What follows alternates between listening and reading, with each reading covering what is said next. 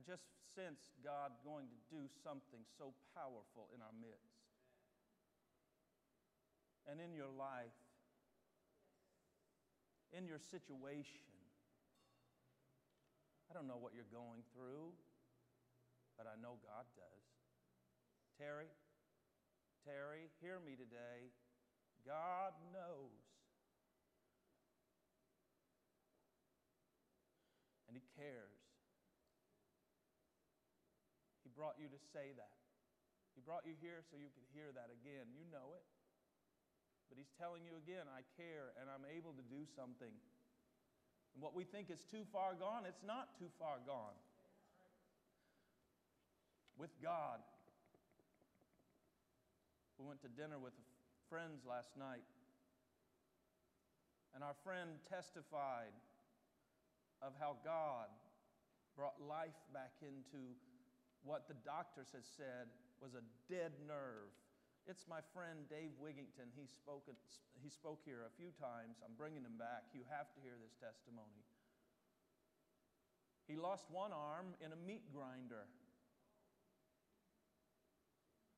And the other arm, because of such overactive use, the nerve uh, was damaged. In fact, the doctor said it's damaged beyond repair.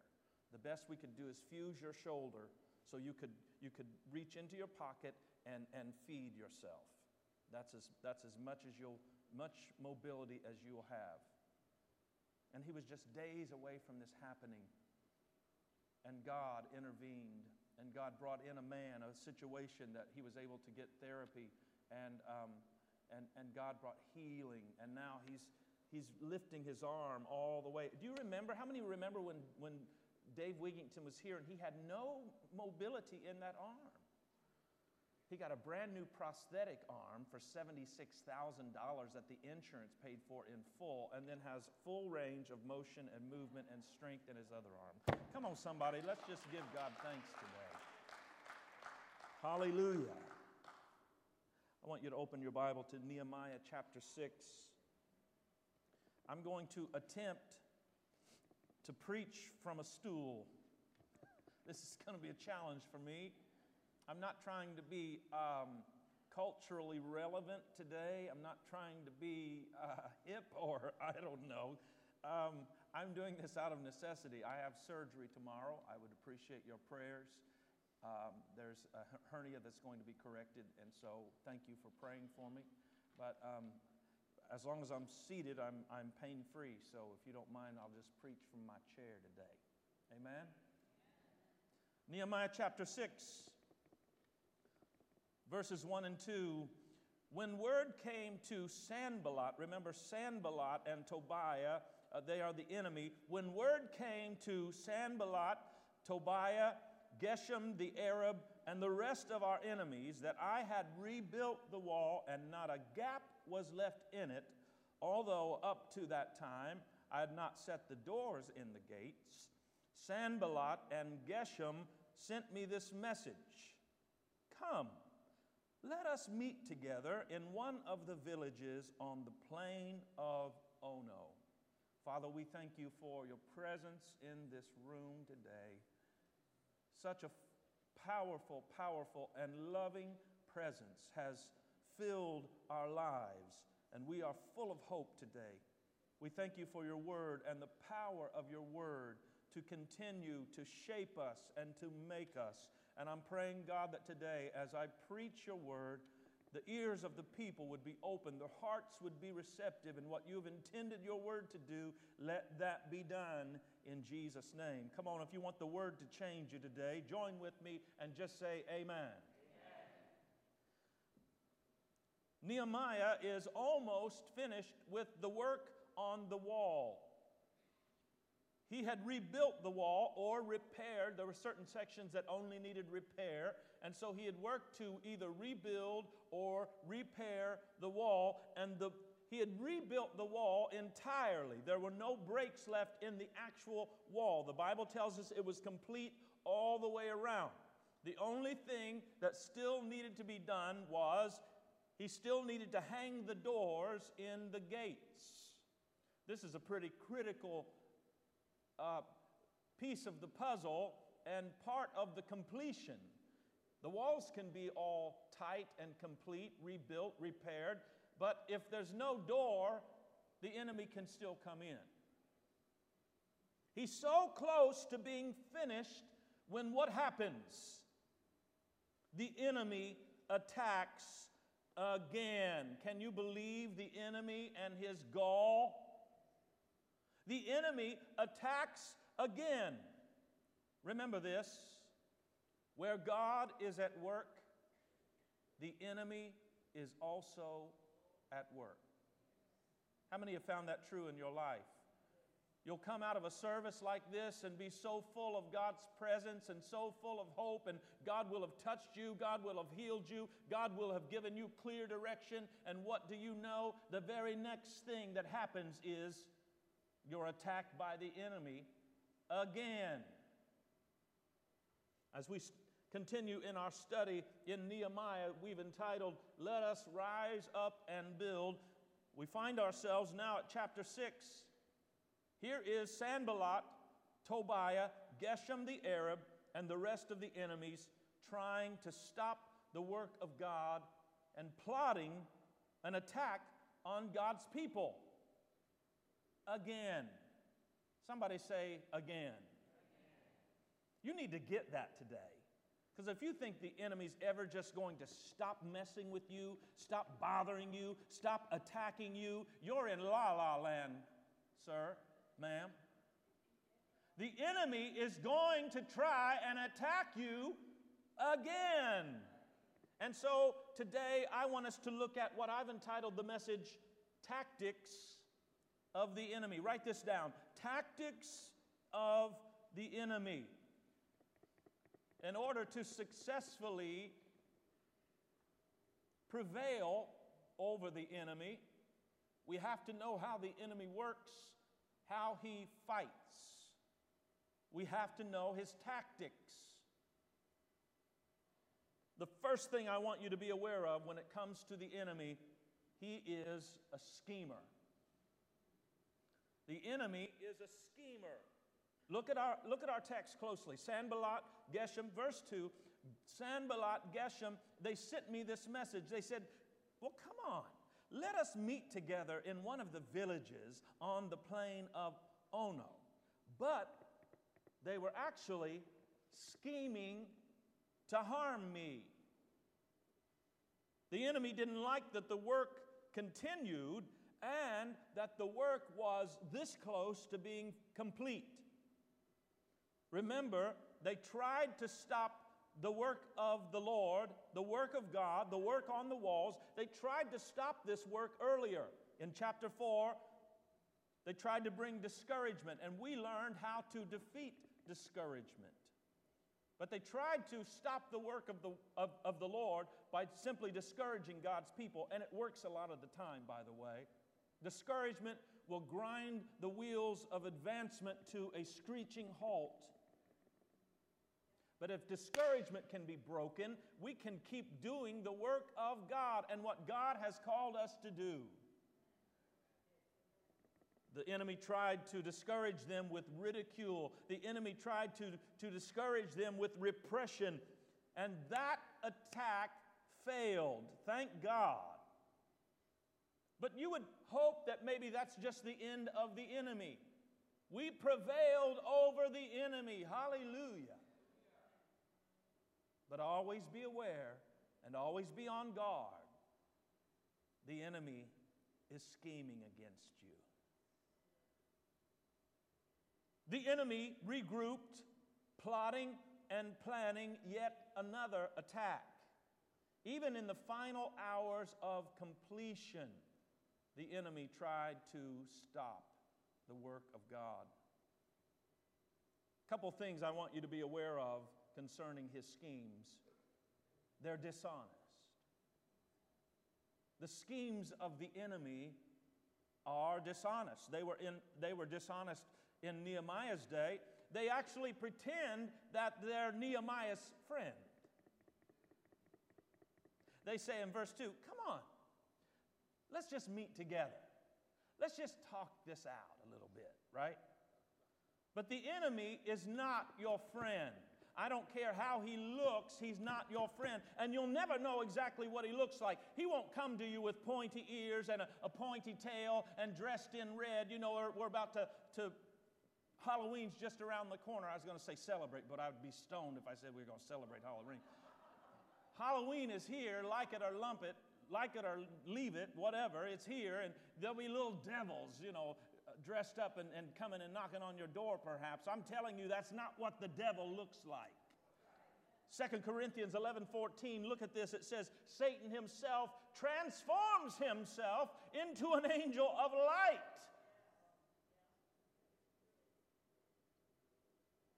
He's not looking like you think he might look and like we've been brought up to think. He's not some caricature. He's dishonest. He's pretending to be Nehemiah's friend. And so they're enticing Nehemiah with a dishonest scheme. They say, Come, let us meet together at the plain of Ono.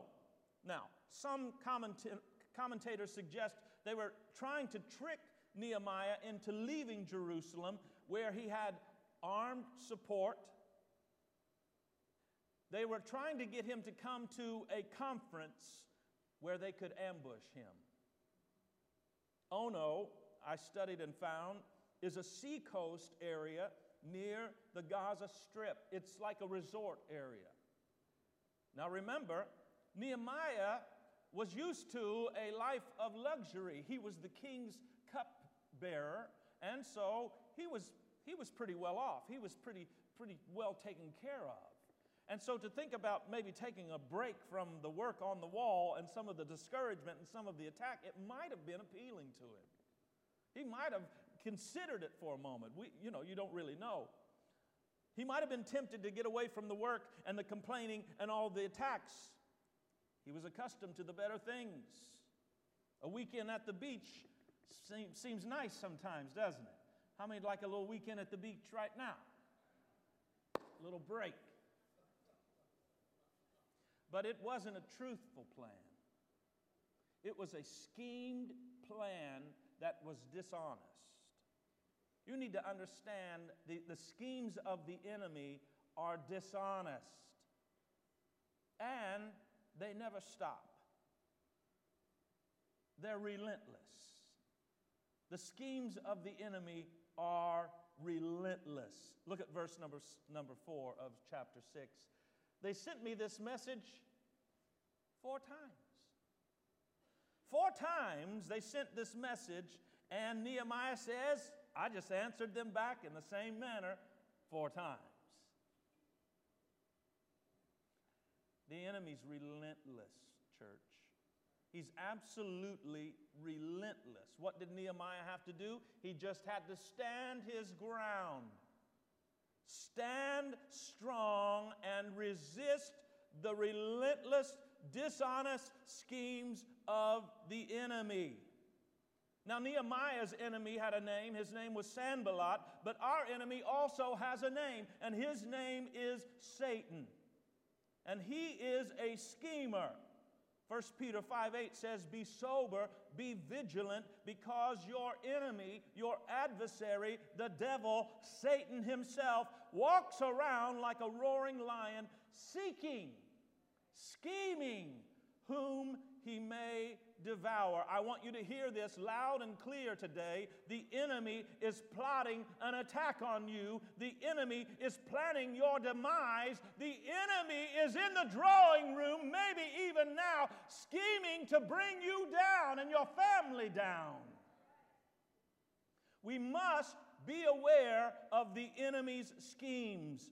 2 Corinthians 2:11 Be aware in order that Satan might not outwit us for we are not unaware of his schemes. I'm trying to bring an awareness to you today that there is a real enemy. He is a schemer, he's relentless, he's dishonest, and he wants to bring you down. Be aware of it, be ready for it. Ephesians 6:11 put on the full armor of God. Somebody say the full armor Come on, we got to put on the full armor of God. Why? So that you can take your stand against the devil's. Come on and help me today. The devil's schemes. We go out naked most of the time, spiritually undressed, or maybe partially clothed. That's no good either. Not when it's clear in Ephesians 6:11 we're to put on the full armor. Come on and look at your neighbor say you better be fully dressed before you go out. Come on, we wouldn't even think. We wouldn't even think about leaving our home partially dressed. Come on, somebody. Some of y'all are, are, a little bit uncomfortable with me even talking like this. But I want to drive a point home. If we would think more like this in the spiritual realm, I can't leave without being fully clothed, fully dressed in the armor of God because there's going to be an attack. There's going he's been plotting and planning your your trip, your fall, your mess up, your demise.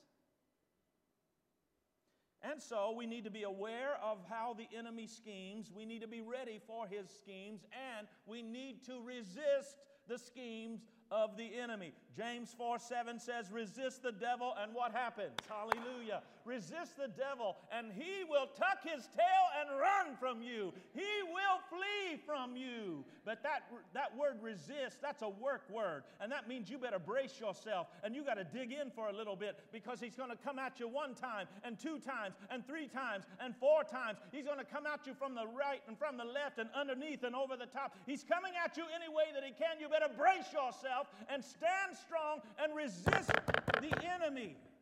You can turn this one down so I can pound my Bible a little bit. Hey, I'm serious today. You got to resist the enemy.